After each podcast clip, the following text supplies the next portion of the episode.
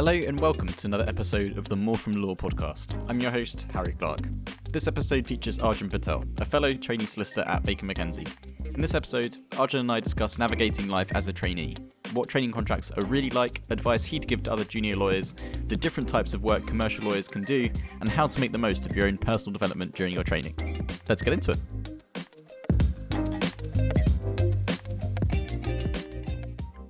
So, hi Arjun, thank you so much for coming on the show.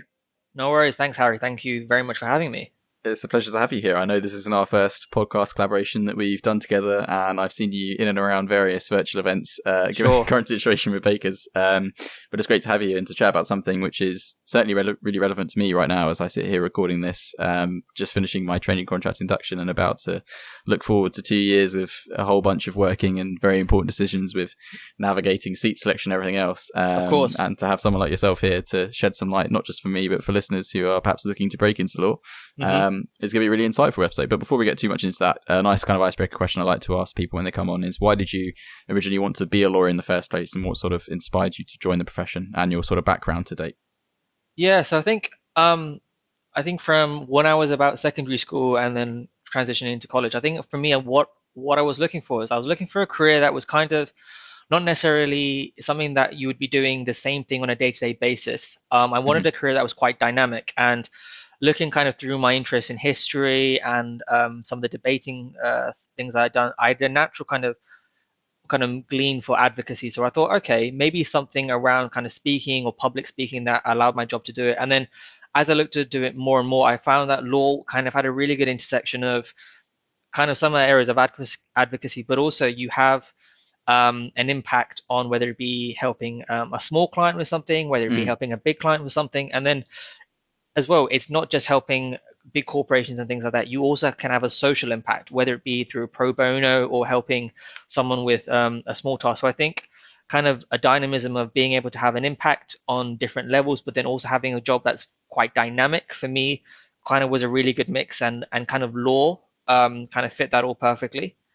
And I guess in terms of my background, looking at it, um, I didn't have uh, that many people in my family that were in professional education or people that had had made it to high levels within the commercial world. So I think um, when I was looking around kind of for inspiration and things to look for, I it, it, was very much I actually actively tried to find people whilst at university or other platforms to try kind of be, be my mentors or, or mm-hmm. speak to people. So I, I would definitely encourage for those listening, um, just because you don't necessarily have all the opportunities available to you, there are numerous platforms like individuals like yourself with with, with all the work that you that you put out but um, always look to what your universities are doing look to uh, platforms that can give you uh, advice on little bits on practice areas and things like that. So definitely utilize all the resources that you have in front of you that can helpfully um, allow you to kind of achieve your dreams in whatever career opportunity they may be Fantastic, excellent interview answer. If I was recruiting, that's a thumbs up in my in my checklist.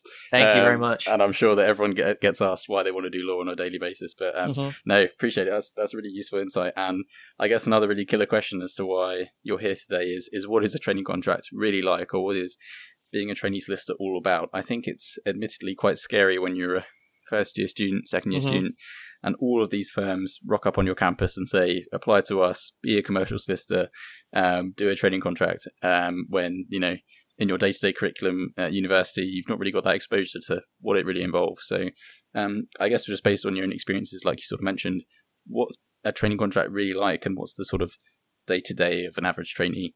Sure. So I guess um, kind of a, a, bit of a background. So I started my training contract um, in March of this year in 2020. So I've just finished my first seat.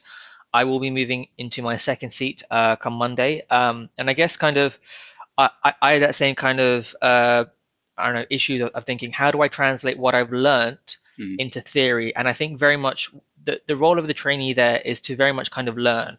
I think first and foremost you're there as a trainee and that's and that's what your job title is. Um, you're there to learn, kind of soak up as much knowledge and experience as you can so that um, two years after and down the line, when you do qualify, you are and then able to kind of talk to clients with a lot more confidence and kind of be seen to as the individual that can lead on different matters. So I think first and foremost, your role as a trainee should be there to just soak up as much as you can knowledge, and and that will very kind of very much inform as to how you will kind of structure your, your training contract moving forward. So are you someone mm-hmm. that enjoys tasks that are very much into the kind of the black and white area of law, or are you someone that enjoys kind of maybe bigger project management thinking, so maybe more transactional focus management, or maybe that someone's a little bit more kind of advocacy focus, enjoy kind of making arguments, helping kind of the contentious side. So I think first and foremost it's very much about learning, and then I think secondly, kind of what does it what does it mean to be a trainee as well? It's it, it's it's very much supporting the team around you.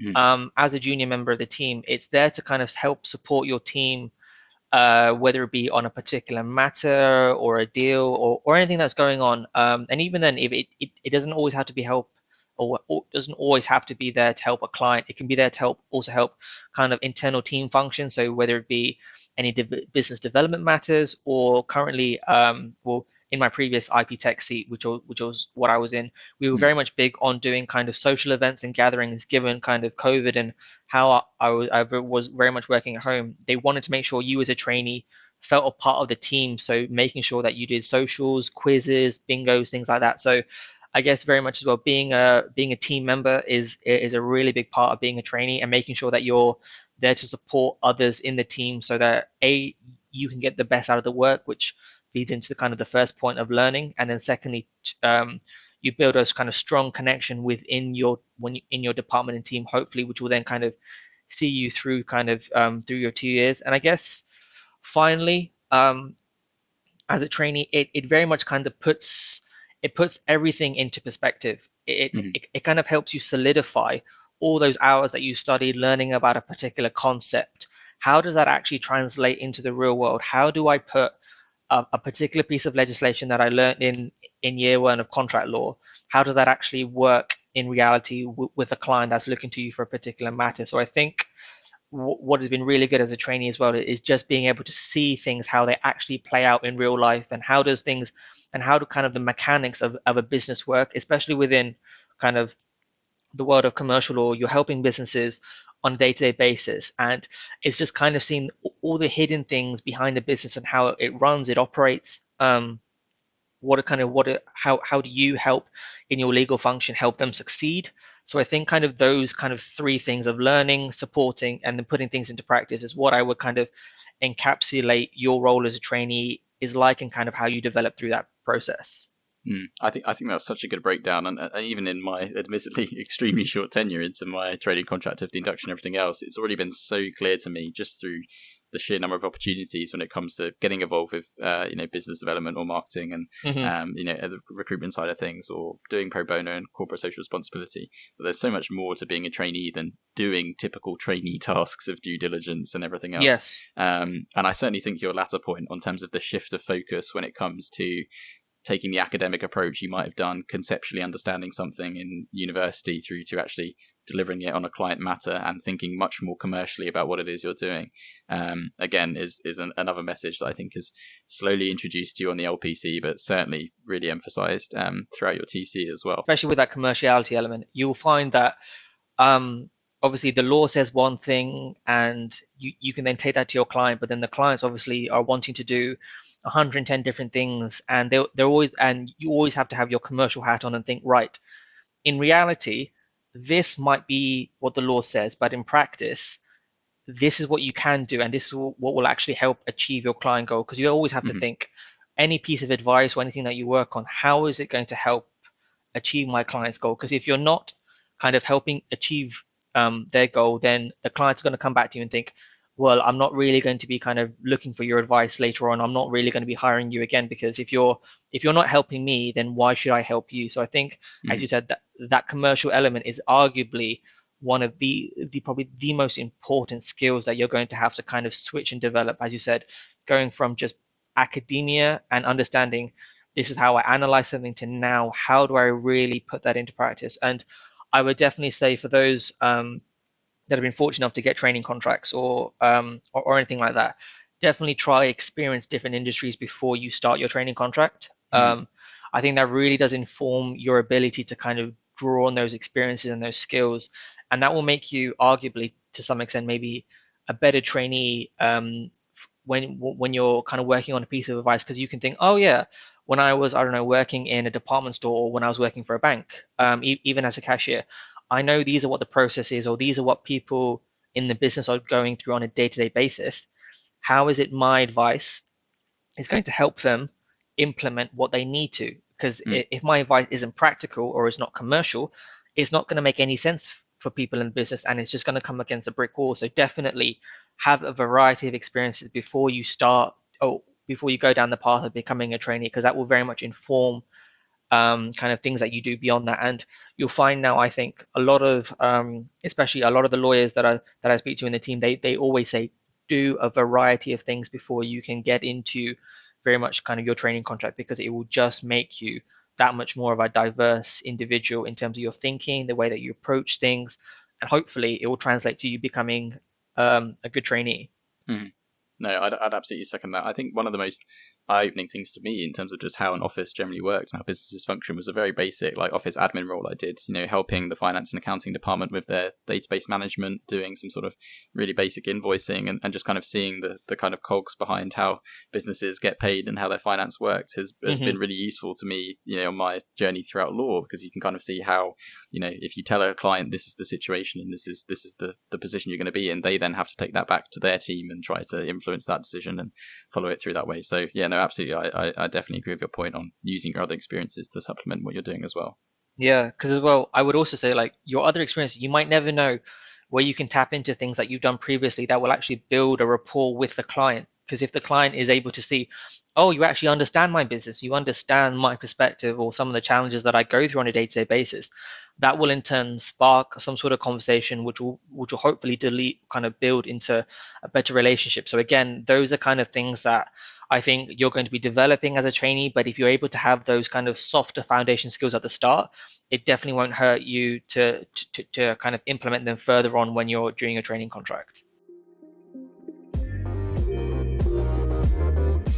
Looking to learn more about the legal profession? Produced in collaboration with graduate recruitment, partners, and trainees of the firm, Baker McKenzie's Trainee Test podcast series aims to give you an insight into what it's like to work on deals and transactions within an international commercial law firm. Explore different practice areas through a variety of case study exercises, and learn firsthand from senior lawyers about what they look for from junior talent. You can listen and subscribe to the series now on your podcast platform of choice by simply searching for Trainee Test, or by clicking on the links in this episode's description. Also, be sure to keep up to date with the latest updates straight from the firm's graduate recruitment about open days, events, application windows, and more by following them on Instagram at Baker McKenzie London Graduates.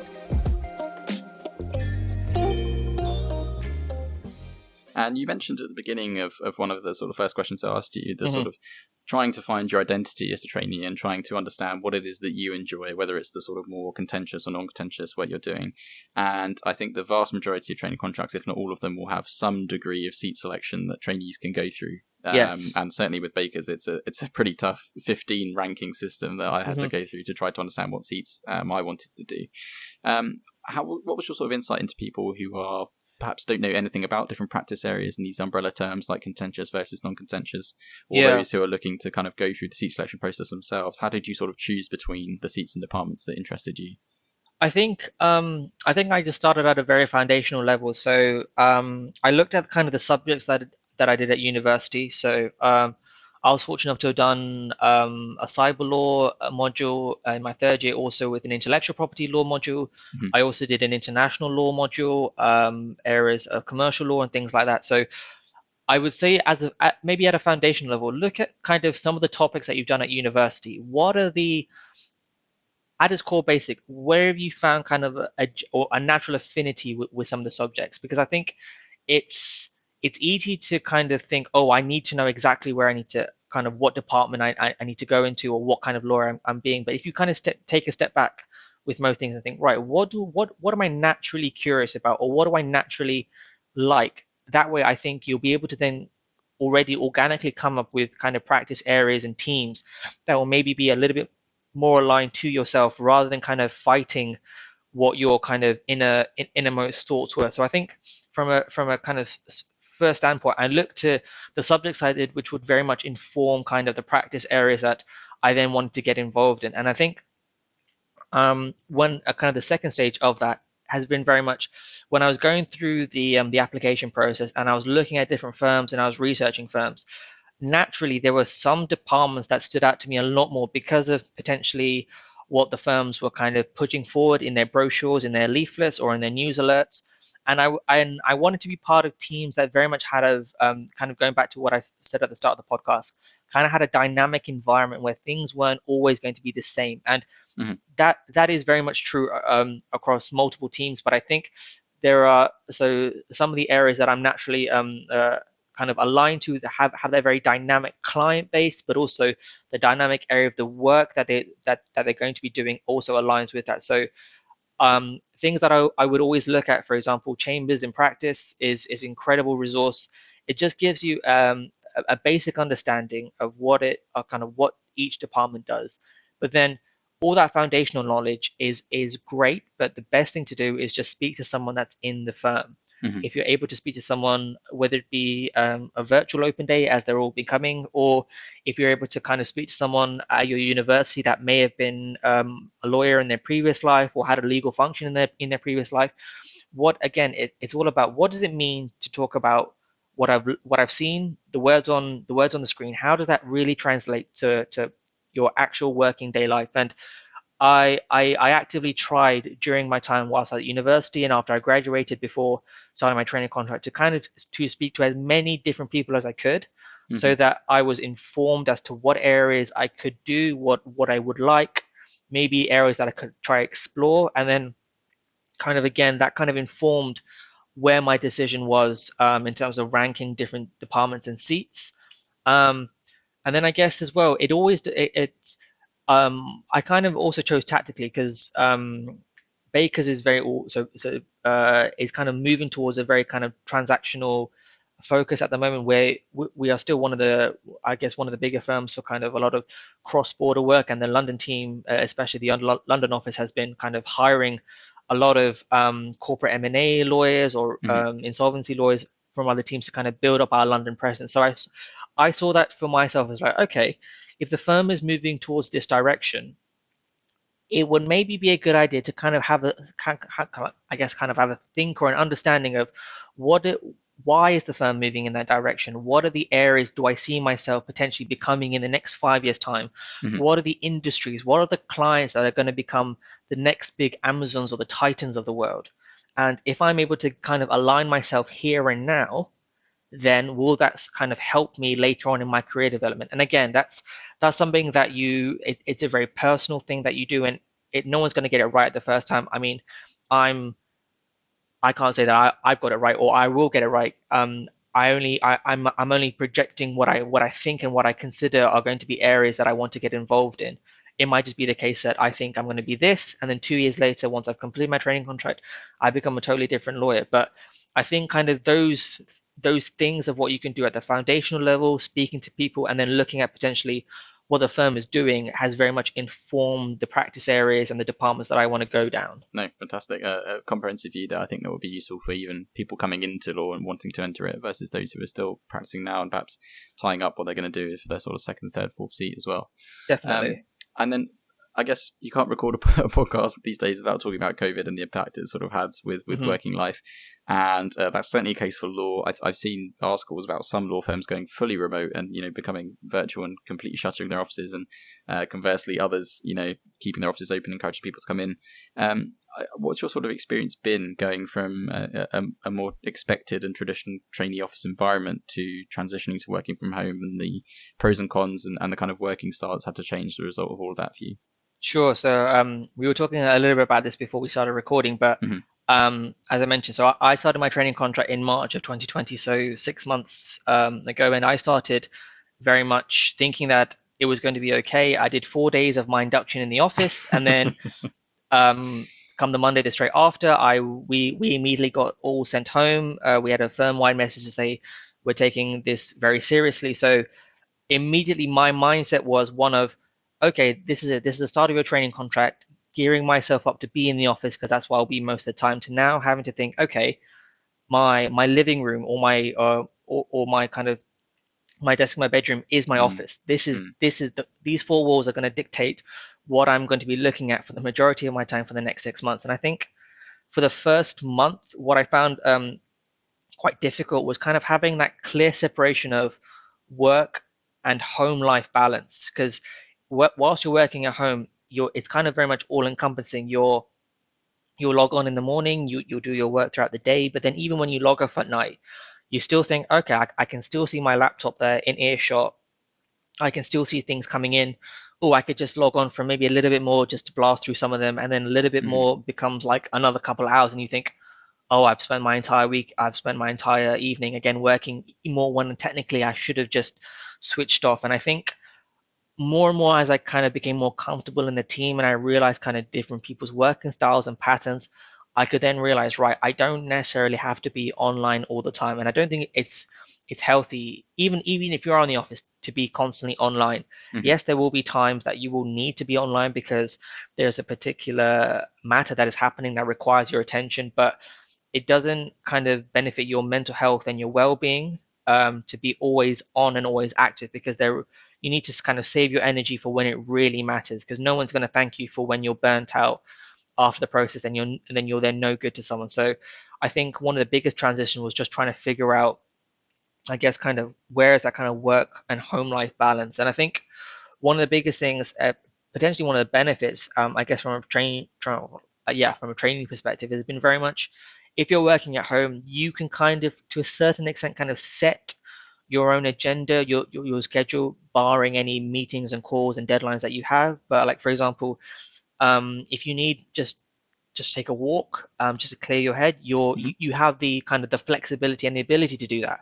You can just go take a walk up and down the street, or for those that are lucky enough to have some sort of garden environment with some natural green shrubbery, you can just mm-hmm. go take a walk in the garden, just sit there and just think, okay, for 10 minutes, I've got nothing, nothing to, no screens or anything in front of me. Just relax, calm down. Okay, a reset. I'll I'll get back to it. Whereas maybe sometimes potentially in the office, it's it's again it's a little bit all encompassing. It's a all, all a little bit suffocating. So that may that may it's it's a little bit hard to do that. But I feel as though at home, I've been able to kind of develop a good enough routine where I, I have times where I'm working and then I can take times where I just think, okay, a little bit of a reset, just relax, and then get back to it. And then um, one of the biggest things, obviously, has been very much kind of the social aspect, the interaction that you will have with um, your colleagues, your peers, your training intake, and, and your cohort.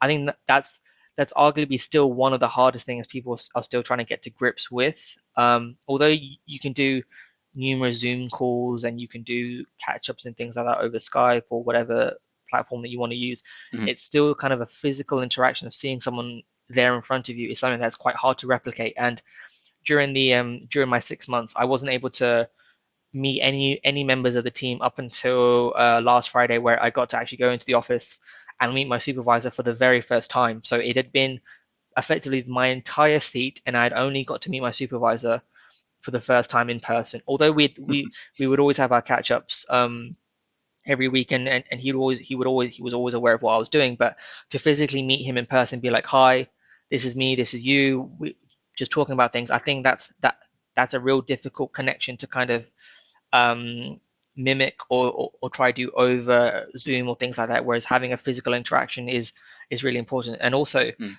um, I saw um, a great person on, on LinkedIn about um, a senior lawyer at a firm. He, he talked about something called kind of tacit knowledge which is the idea that especially if, if you work within professional services, whether it be legal, um, economics, tax, or, or, or, consultancy, that ability to be in the office and just learn from what people are saying around you, although you might not necessarily take it all in, it will something somewhere will just stick within you and you will have that understanding and, and that awareness because people are doing it and talking about a, a particular topic that they're passionate about or helping with a particular matter that they're passionate about. And just all of these things kind of around you will help make you a kind of a, a more informed individual on on whatever you're doing. And I think again, when you're at home, potentially you're kind of isolated um, from other people and what they're doing.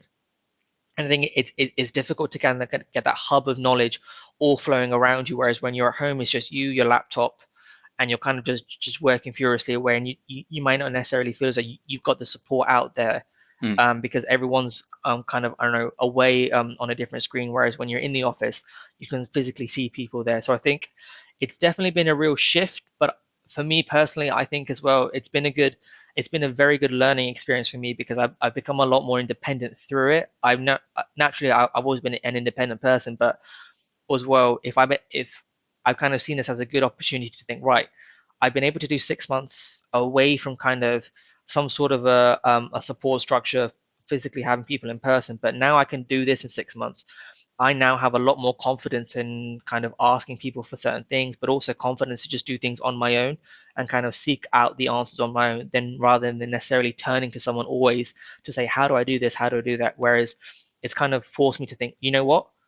You're gonna have to figure out for yourself, and this is what it, what it's going to be like. Because um, in two years' time, when you qualify as an associate, it's going to be up to you to a certain extent. You will obviously have a, a support structure there around you, but people will start looking to you for the answer. So certain kind of, I guess, COVID has kind of helped maybe for me personally focus myself a little bit more on taking some aspects of responsibility and being like, right, it's just you. Why don't you try figure this out for yourself? Because once you once you learn it and once you figure it out, you are always going to remember it rather than always having to go to someone for the answer. Why don't you try figure it out for yourself? So I think in a roundabout way, I've tried to put as positive as a spin as I can on it while still kind of highlighting some of the things that I went through as a trainee. I guess other trainees will have other ways of experiencing things, but those are kind of just kind of a snapshot of, of some of the things that I went through over the course of this uh, the last six months, really. Hmm. No, fantastic. And I guess one final question, which is quite important going forward, is what's your ideal work office home setup going in three to four days a week what's your sort of if you could pick and choose where, yeah i think for me um, exactly that i think potentially two to three days a week in the office would be great um, because again, it's I, I think these are incredibly unprecedented times. Prior to my, I guess, I guess prior to the start of this year, trainees wouldn't necessarily be allowed to be at home because for and, and for a good reason. As, as a trainee in your title, you should be there to be supervised. But I think, mm-hmm. As I mentioned, we because we've done six months at home, we can now actually kind of stand on our own two feet and do things a way that we don't always feel as though we have to be kind of mollycoddled or kind of always have someone behind us. We can do things on our own. And I think for me personally, having that flexibility of doing a couple of days in the office where I'm around people, but then also having that um, ability to kind of figure out your own schedule, do things. Um, I can maybe potentially get up or have a little bit of a longer lie-in. So again, that's that's good for your kind of mental always health. Always a plus. or, again, yeah, always a plus. I think for me, two three days a week is a is is a good medium because that way then I get some sort of interaction, but then at the same time, I can still have flexibility to a certain extent of my schedule and things that I want to do. Absolutely. Well, hopefully, whether it's in person or again on another Zoom call, I'll hopefully see you soon um, and be able to chat more with you then. But thank you so much for taking the time out to speak with myself today, Arjun, on this of podcast. Course. It's been great to speak with you. Um, where can people go to learn more about yourself and everything we've we've sort of been talking about today? Yeah, so I guess um, I'm on LinkedIn. Uh, I I'm a professional ambassador for um, aspiring solicitors. So. Mm-hmm. Uh, for those that don't know, Aspiring Solicitors is one of the UK's largest diversity organisations, helping and trying to get as many diverse lawyers um, into the legal profession. So um, I'm they were instrumental in helping me secure my training contract, and for me, it's it's it's only right to give back to an organisation that has been so instrumental to me. So mm-hmm. definitely find me on the Aspiring Solicitors platform and hopefully I'll be seeing um, prospective applicants on a variety of open days that I intend to be helping out uh, with Baker McKenzie. So yeah, hope to see uh, a lot of you there. Fantastic. Well, thanks so much for taking the time today, Arjun. It was great to speak with you. No worries. Thank you very much, Harry. Thanks so much for listening to another installment of the More From Law podcast. If you want to keep up to date with the show and make sure you never miss an episode, be sure to subscribe on your podcast platform of choice and sign up to my newsletter over at www.harryclarklaw.com. You can also follow me on most social media channels at the handle Harry Clark Law. If you enjoyed the show, please give it a rating and a review on the iTunes Store, as this helps others learn about the show, and be sure to share it with your networks. You can also support the show by donating to my Patreon, which helps support the running and production costs of the show. For now, though, I'll see you in the next episode of More From Law.